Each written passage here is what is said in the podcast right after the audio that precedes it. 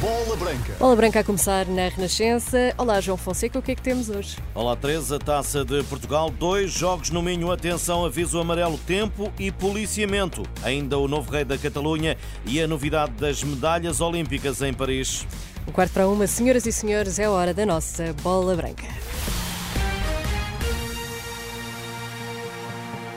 Boa tarde. Há alerta em Vizela, aviso amarelo para o distrito de Braga, vento e chuva forte para uma região onde, ao final da tarde e noite, se jogam os dois últimos embates dos quartos de final da Taça de Portugal. Depois dos Açores, a meteorologia volta a estar no centro das preocupações de clubes e federação, principalmente o Benfica, por ser outra das equipas com calendário apertado, já que além das competições internas, está ainda condicionado pelas competições europeias. Joaquim Ribeiro é o presidente da SAD de Vizelense e já esta manhã a Bola Branca diz estar confiante em relação à realização do desafio e até em relação ao policiamento. Neste momento a relva está em boas condições, o tempo está um bocado instável, mas penso que Uh, não haverá grandes problemas para se conseguir termos um bom espetáculo. Quanto à questão do policiamento, também não parece haver problemas, é isso? Não me parece. Pelo menos uh, não sei exatamente como está a situação, vou averiguar também nas próximas horas, mas eu penso que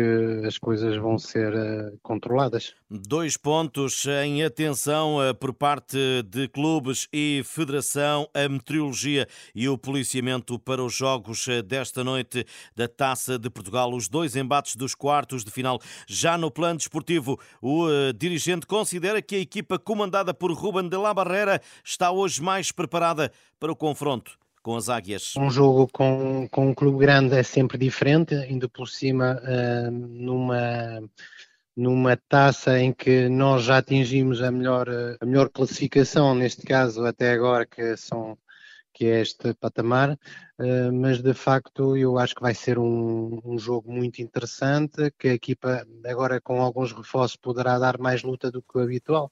O momento é complicado, mas acreditar é o caminho. Estamos num momento difícil em que vimos de algumas derrotas consecutivas, Uh, mas queremos uh, dar, uh, dar seguimento para que que a gente contraria agora esta, esta fase menos boa.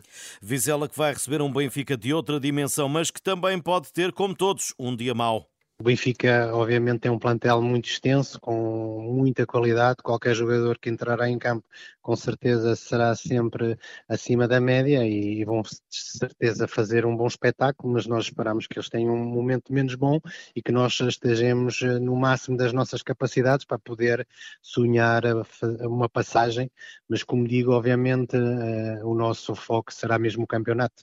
Eh, no entanto, vamos dar tudo para honrar aqui a nossa camisola e, e e o nosso povo bem merecia uh, uma passagem Uh, para a próxima eliminatória. A festa da taça em Vizela. Joaquim Ribeiro é o presidente da SAD hoje em declarações a Bola Branca. Vizela Benfica 20 e 45 tem relato em rr.pt. O vencedor vai defrontar o Sporting nas meias finais. Ainda hoje, mais cedo, duas horas antes, 18 e 45 na cidade de Berço, em Guimarães, há Derby Minhoto, Vitória, Gil Vicente. Uma destas equipas irá defrontar o Santa Clara o Futebol Clube Porto, um jogo que ontem terminou aos 27 minutos e que espera agora data para o final deste mês de fevereiro.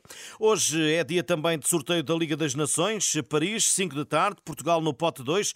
Vai saber quem serão os seus adversários. No pote 1 estão Espanha, Croácia, Itália e Países Baixos. No pote 3, Suíça, Alemanha, Polónia e França. E no pote 4, Israel, Bósnia e eh, Herzegovina, Sérvia e Escócia. Fernando Gomes, o presidente da Federação, e o selecionador Roberto Martínez vão marcar presença na cerimónia. A fase de grupos será jogada entre setembro e novembro deste ano. Os play-off de permanência e ascensão e quartos de final em março de 2025 e o torneio final entre 4 e 8 de junho.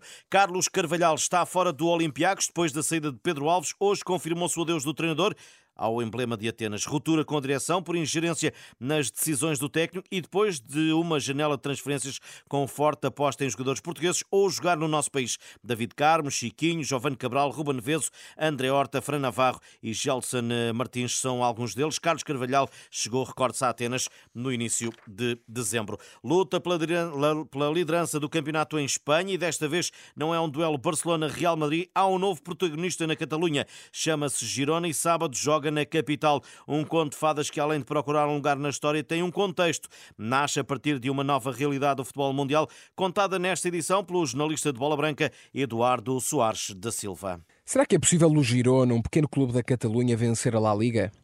No virar do século, o Girona oscilava entre a terceira e a quinta divisão e está agora envolvido na luta pelo título com o Real Madrid, que tem um orçamento 15 vezes superior. Alberto Dias é jornalista e cobre todos os jogos do Girona. Acredita que o feito já é histórico por si só, mas o título vai acabar por ir para Madrid. Creo que não le va a dar para ganar la Liga, pero sí, obviamente, para estar en Europa, eso yo creo que es casi, casi incuestionable.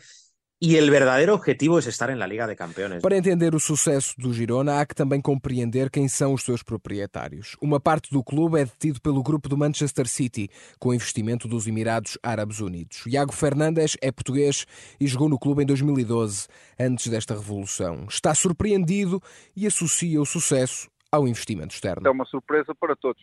Obviamente, é graças à envolvência do Grupo City que tem a capacidade de trazer esses jogadores de qualidade. Há um mix de conto de fadas graças ao City Group, mas isso não tira que sejam conto de fadas, porque o Leicester, quando ganhou a Inglaterra, também tinha um investidor com muito, com muito poder económico de trás, não é? O Girona visita o Santiago Bernabéu este fim de semana. Um jogo pode acabar por ser decisivo nas contas pelo título. Eduardo Soares da Silva girou no novo rival do Real Madrid esta temporada, uma história que pode ler em rr.pt. A Torre Eiffel vai estar nas medalhas dos Jogos Olímpicos. O comitê organizador revelou esta manhã que os medalhados serão premiados com uma peça que inclui fragmentos de um dos maiores ícones da capital francesa. Jorge Fonseca, bronze em Londres há 12 anos, o judoca e em processo de recuperação, já suspira pela presença nas Olimpíadas deste ano para mim seria especial ter uma medalha do Toro, do mas uh, uma boa iniciativa para os atletas que aqueles que já tiveram medalhas em alguns Jogos Olímpicos, né? que é uma, uma diferente para ser especial. O judoca Jorge Fonseca, a bola branca, bronze em Londres, na categoria menos 100 quilos.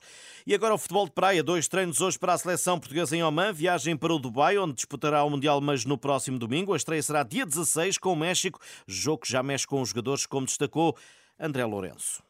Um grupo muito difícil, temos o primeiro jogo que é sempre, já sabe como é que é entrar em competição, entrar numa competição desta, um jogo, o primeiro jogo é sempre difícil, independentemente de contra quem, qual, qual equipa for, e começamos logo com o México, começamos logo com um jogo muito difícil, onde, onde queremos claramente ganhar e trazer os três pontos. O internacional eh, português André Lourenço, futebol de praia, em declarações cedidas pela Federação Portuguesa de Futebol. Estas e outras notícias em rr.pt. Boa tarde e bom almoço. Boa tarde, amanhã mais Bola Branca.